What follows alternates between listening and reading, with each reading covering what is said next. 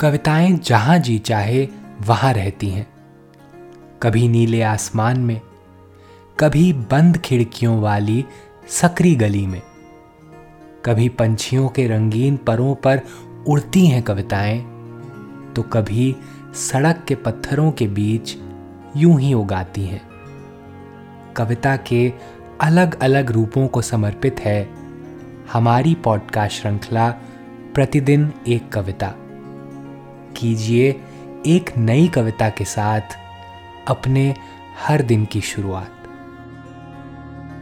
आज की कविता है खंडहर पर हरियाली।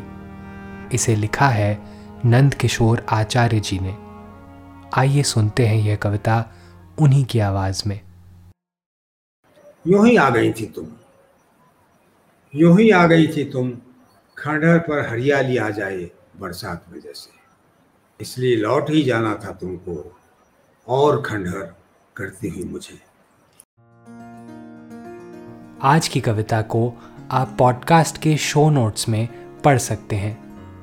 आप जहाँ भी प्रतिदिन एक कविता सुन रहे हैं, वहाँ अपने कमेंट शेयर करना ना भूलें।